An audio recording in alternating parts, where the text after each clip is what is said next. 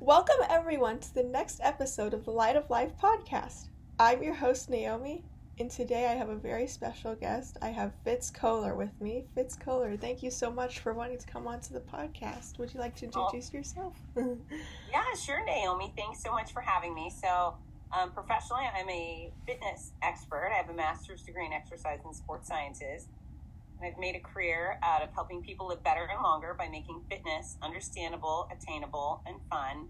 I spend most of my time doing TV, radio, books, magazines. Uh, I do a lot of corporate keynote speaking, which means I talk to a corporation's workforce or their organization's memberships and help to uh, compel people to do better and be better. I'm an author of multiple books and a very busy race announcer. So that's who I am and that's what I do. Thank you, Fitz, and thank you so much for wanting to come onto the podcast today. And um, and um, so you're you're a fitness coach, and um, you're also a cancer survivor. And um, so my first question is, what type of cancer were you diagnosed with? I was diagnosed with breast cancer, and uh, I found a lump myself seven weeks after a crystal clear mammogram. So there was nothing there at the end of December 2018. And then about seven weeks later, I got out of the shower and I, I did one of these. I rubbed my under boob and I thought, oh gosh, there it is. I found a lump. And uh, within about a week and a half, I had had all the appointment scans and biopsies to tell me that it was a very aggressive form of breast cancer. It had already spread to my lymph nodes, and I was in for a, a, a long a, a long time of treatment. Wow. Wow. Yes. Uh, for for your treatment, did you have chemotherapy, radiation, or both? I had uh, 21 rounds of chemotherapy, so it took 15 months to do my chemo, which was a very long time to have chemo. It's a long time to be that sick. I had 33 rounds of radiation, and I had a couple surgeries. So I had a little bit of everything. I call mm. it a treatment triathlon. Wow, so you also had surgery, and yeah. um, and did did the thought of having surgery scare you? You know what? All of it was scary. Mm-hmm. You know, mm-hmm. the diagnosis is scary, and anyone will tell you that. You know, when someone looks you in the eye and says you have cancer, uh, the whole world kind of implodes. You worry about death, right? And so, 1st mm-hmm. of all, you just start feeling, oh, oh God, this is going to be bad. This is going to feel bad. This is going to make me sick, and I'm going to die, which is terrifying. And um, for me, I wasn't just afraid of losing my own life. I was uh, so sad about losing out on experiencing my children's lives. So that was the worst part. But even once I was convinced that they could cure me, I'm a needle phobe. I don't like being poked with needles. I don't like them drawing blood. Mm-hmm. I didn't like scans. I'm claustrophobic. So everything about cancer care was very scary, uh, and I had to I had to coach myself up. You know, that's where my great coaching skills came in because in in most regards, if there's something that scares us, we don't do it. But for me, the if I wanted to live, I would have to continuously do things that scared me. And uh, I, I had to step up to the plate most days of the week to get poked by needles and, and prodded. And so, yeah, surgery scared me. Uh, radiation scared me until I started it, which it wasn't so bad. Chemo, chemo uh, was chemo number one scares you because you've never done it before. For me, chemo number two, chemo number six, and so forth were more scary because I knew exactly what it was going to do to me, and it was not good. So, I mean, I'm all grateful, right? I'm so grateful. I'm healthy. I'm here. It all worked, but but yeah, I definitely had to combat fears nonstop. Wow. Yeah. And um, what were some of the physical and emotional challenges of chemotherapy? So, uh, physically, pretty much everything that could go wrong with my body went wrong. So, I lived with what you could compare to a violent stomach bug or food poisoning every day for a very long time. I just, I couldn't keep food in. I, uh, I was just sick. You know, and sick leads to dehydration, which leads to fatigue. Uh, I had to go in for IV fluids all the time, which was really, really difficult. Um, my fingernails ripped off, my eyelashes disappeared, my nostril hair went away, my eyes changed colors. Uh, I became dreadfully weak. There was a lot, but I kept going. I mean, that was the the clincher mm-hmm. is you know, it, no matter how hard you work, eventually, if you get treated with the meanest stuff, eventually it's going to break you down. But I kept going. I kept working. I never missed a flight out of my hometown. I, I got on a plane most weekends throughout that 15 month period to go announce races and do the work that I do or, or keynote speaking. And so, yeah, it was it was brutal physically, mentally. It was just very stressful to see myself wasting away. So I had those fears of going in for another round of chemo and you know knowing that eventually I was going to be even sicker next time. But um, yeah, I mean, just a lot of those things I feared.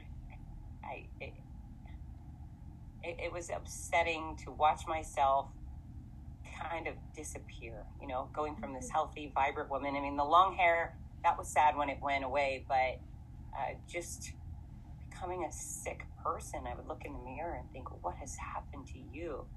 And I was just a shell of who I was supposed to be. I was skeletally thin and, bleh. I mean, it just wasn't great. But the bright side is not every cancer patient has all of that, right? Some people get diagnosed with cancer, they boop, cut it out, it's gone.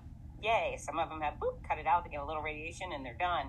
So some of us get whacked harder than the others. But uh, the bright side is that science has come so far that most, especially early stage cancers, are curable. So you got to get through it, but mm-hmm. you can get through it, and then there's life on the other side.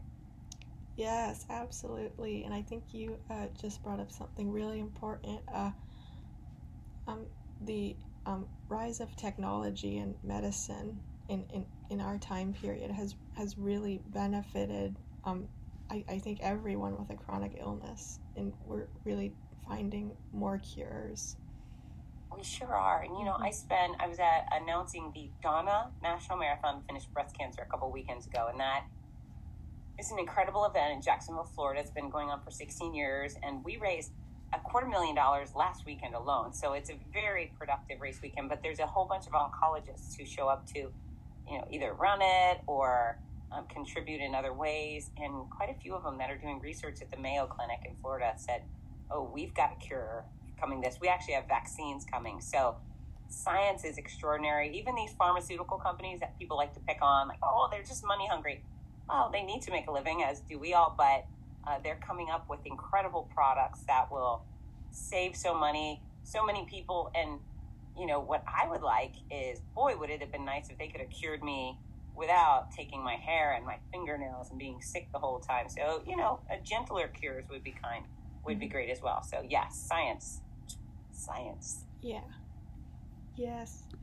And um, what were some of the emotional challenges of going through your treatment? Um, definitely, I, again, go my children. So that was yeah. hard. Although, you know, when I told them, I told them separately because they're, I mean, they're they're a team. We're all a team, but Parker, my son, was very quiet. He was 13 at the time. My son was 15, or my daughter was 15. And so he handles things quietly. So I talked to him first. I said, Look, bad news, good news. Bad news, I found a lump. I've gone to some appointments. I have breast cancer. Great news is they're going to cure me. It's going to take a while. I might feel kind of bad. I might look kind of funny, but I'm going to be okay. And he just said, Mommy, you're going to look so cute bald. And I thought, Oh, thank you excuse me. And then I, I sat down with my daughter and I gave her the same spiel, and she just wailed. You know, she sobbed. She was devastated and scared, and um, that was difficult. But because kids are so resilient, because they have their own lives, they have school and activities and friends, it was only a few days before they were making fun of mom's bald head, right? So they bounced back and they were they were good. Um, it just was hard. Being sick all the time is hard. Mm-hmm. You know, uh, the fears that stay in the back of your head, even though your doctor said you're going to be cured.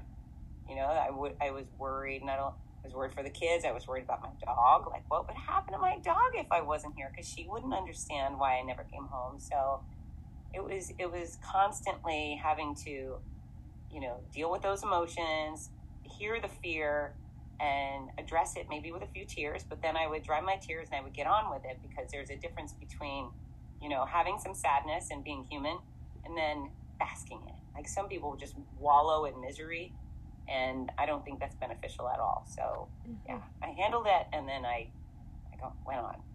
Had, had a reason to smile. Yeah. Yes. Um, that, that's really inspiring.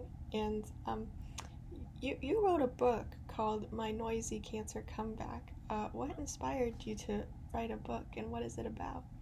yeah, so, so this book, My Noisy Cancer Comeback, Running at the Mouth While Running for My Life. So the reason I wrote this was twofold. So, number one, um, while I was going through cancer, I told people in advance, I said, hey, listen, I'm going to show up bald. I got breast cancer. I'm going to be fine. Don't pity me. You can root for me, but I'm showing up. So I kept the hardships to myself while I was going through it. Some of the hardships were actually kind of funny.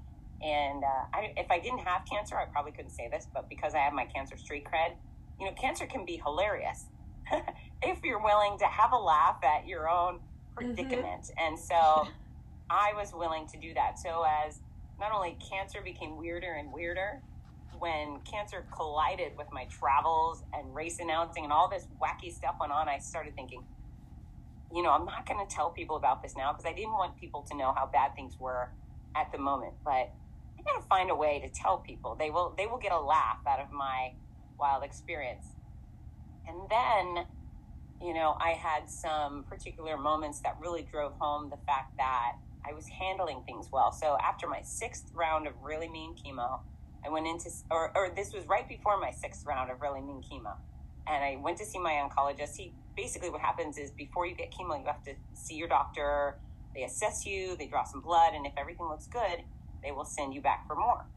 And so I sit down with Dr. Gordon, and I was, you know, I just, I wasn't in good shape, and I was stressed, and I was scared, and kind of fragile at the moment. He said, Fitz, you have done so great. I was like, what? He said, You have done so great. I'm so proud of you. And I said, Dr. Gordon, I have not done great. Every morsel of my body is destroyed in some way.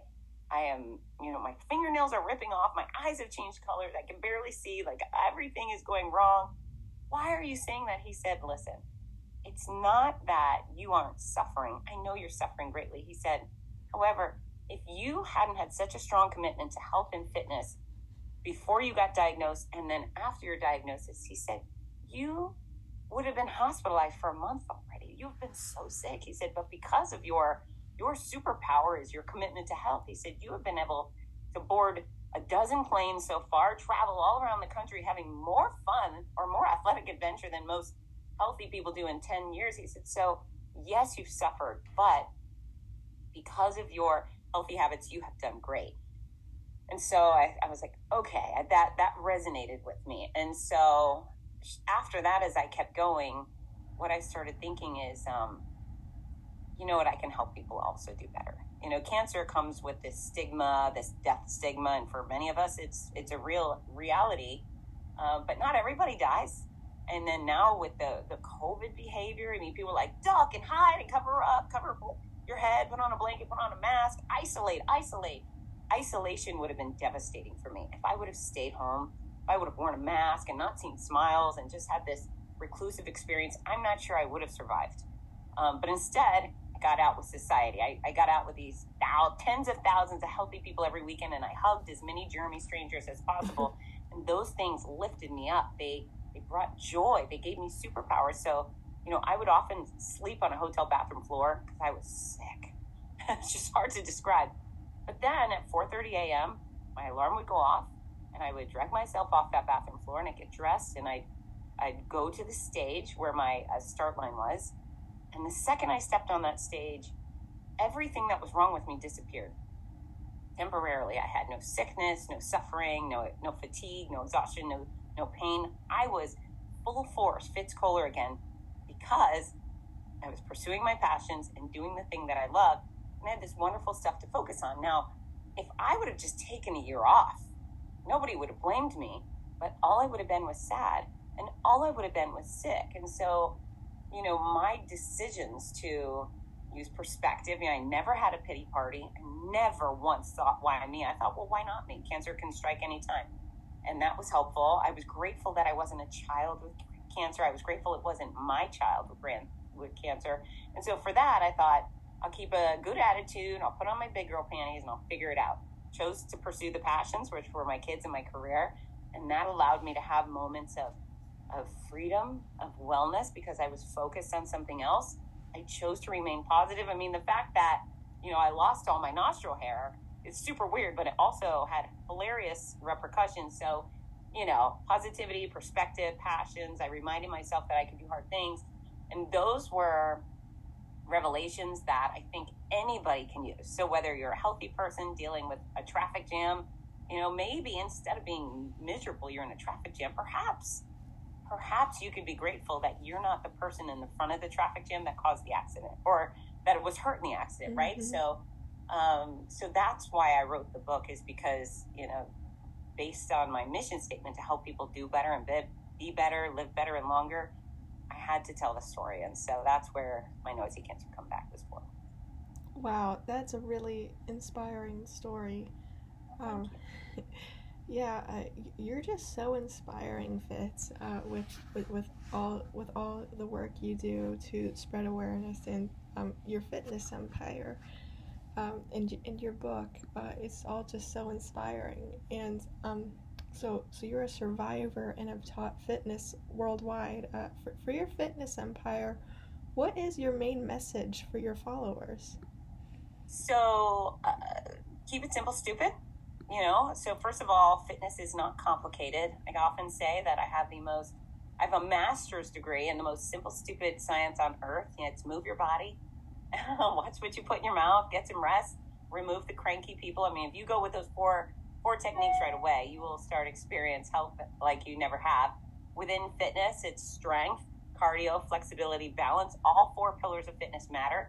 So if you're someone who likes to walk and run and that's all you do, well, you're missing the bus. You also need to work on strength and flexibility and balance. So all four pillars, you know, eating habits, they don't need to be complicated. You should not do diets, all diets, all of them, except for the cardio diet, cardiac diet that is usually comes as a result of a heart attack Every other diet is moronic. It's temporary, it will cause suffering, it will lead to overall long term failure. So please don't do anything that sounds like a diet. Never, ever, ever buy a weight loss pill, powder, shake, supplements, all of those products. 100% of them that have the word weight loss or diet on the front, they're fraudulent. There is nothing you can put in your mouth that will cause you to lose weight uh, in a healthy way. So uh, you just you're giving away your hard-earned money. So when it comes to fitness, choose exercise. And, and you don't have to be a marathon runner. You just have to move your body in the ways you mm-hmm. like to do those four pillars. Uh, when it comes to eating habits on the cover of my website fitzness.com that's f-i-t-z-n-e-s-s.com there's a, a block and you click on it it says exact formula for weight loss. Teaches you how to eat the right amount of the right food for the size you want to be without diets without deprivation. You just you know if you want to weigh, weigh 157 pounds well here's the exact caloric formula to get you there. And if you stick with it, you'll eventually weigh 157 pounds. And then you should put nutritious food in your body. You know, I don't I don't like to pander to people. We all went to kindergarten where they told us about healthy foods. We know that things in the produce item aisle are very nutritious, low in fat, low in calories, high in fiber, good for our body. There's lean protein sources. Uh, brown versions of starchy carbs are better than white refined versions. You know, avoiding processed foods, avoiding too much sugar, avoiding alcohol. You know, I don't encourage, I don't suggest anybody go perfect or cold turkey on anything really. Um, it's just about being moderate, right? So, fitness is very uncomplicated. If you need more guidance, I've got a ton of free resources at fitzness.com. Um, but yeah, it's important. It's, it's very important as well. Yes, uh, you, you just mentioned something so important. Um, yeah, and, and I never thought about, I've never thought, uh, I've never considered any of that. And I think oh, that's good. really important. Thank you for sharing that. and Fitz, you, you are so, so inspiring. Like, um, I, I, I, I, I, I really look up to you. And um, is there, and thank you so much for coming on to the podcast. And is there anything else you would like to share? Well, thank you for asking. And Naomi, you were you were killing it. You were doing a great job. So I'm I'm pleased, really pleased to be on your show. You're doing a fantastic job. So two things. I have another new book out. This one's called Your Healthy Cancer Comeback. And mm. uh, there's a Healthy Cancer Comeback journal that is also on its way out. But this book is uh, the guidebook for cancer patients and survivors to go from sick to strong. So if hopefully none of your your viewers, your listeners, nobody has cancer. But if you love someone with cancer and you would like to see them strong and vibrant and living well again, this book takes them from diagnosis to all the way beyond cancer to athletic adventure. So I, am hoping your Healthy Cancer Comeback will be the go to source for all new and recent cancer patients. Um, yeah, so fitzness.com is my home base for everything. There's a ton of free resources there. You know, my, my mission is to get as many people as possible and help them live better and longer. So if people go to fitzness.com, they'll find free articles, videos, recipes, everything they need to live better and longer. And then my books are on sale at fitzness.com and all books sold on my site. I sign every last one of them before they go in the mail. And then I package them with really pretty fun wrapping because I really care about my readers and I want it to be a really overall exciting experience once once the package comes in the mail and then of course once they open up the books I want them to be filled with knowledge and enthusiasm for uh, rebuilding their health. Wow, Fitz, you are so inspiring and you are doing a great job helping so many people around the world. Uh, yep. This this is so important what you're doing. Thanks. Thank you so much for coming onto my podcast and sharing your story and sharing all this wonderful advice. Thank you.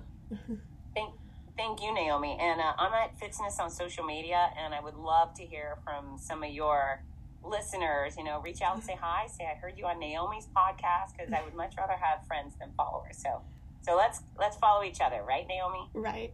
Yeah. Okay. Thanks. Thank you.